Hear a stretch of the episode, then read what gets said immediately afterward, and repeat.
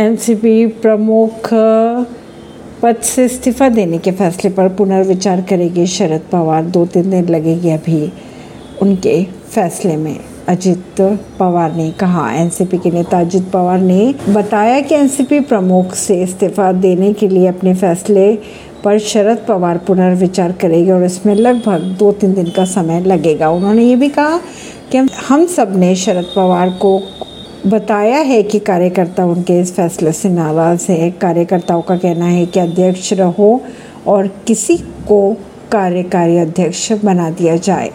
जम्मू कश्मीर में जंगल में बने आतंकियों के ठिकानों से ग्रेनेड लॉन्चर समेत अन्य हथियार किए गए बरामद। जम्मू कश्मीर के रामबन के खाड़ी इलाके में पुलिस ने आतंकियों द्वारा जंगल में बनाए गए ठिकानों से ग्रेनाइट लॉन्चर समेत अन्य हथियार बरामद किए। ऐसे ही खबरों को जानने के लिए जुड़े रहिए जनता सरिश्ता पॉडकास्ट से। परवीन दिल्ली से।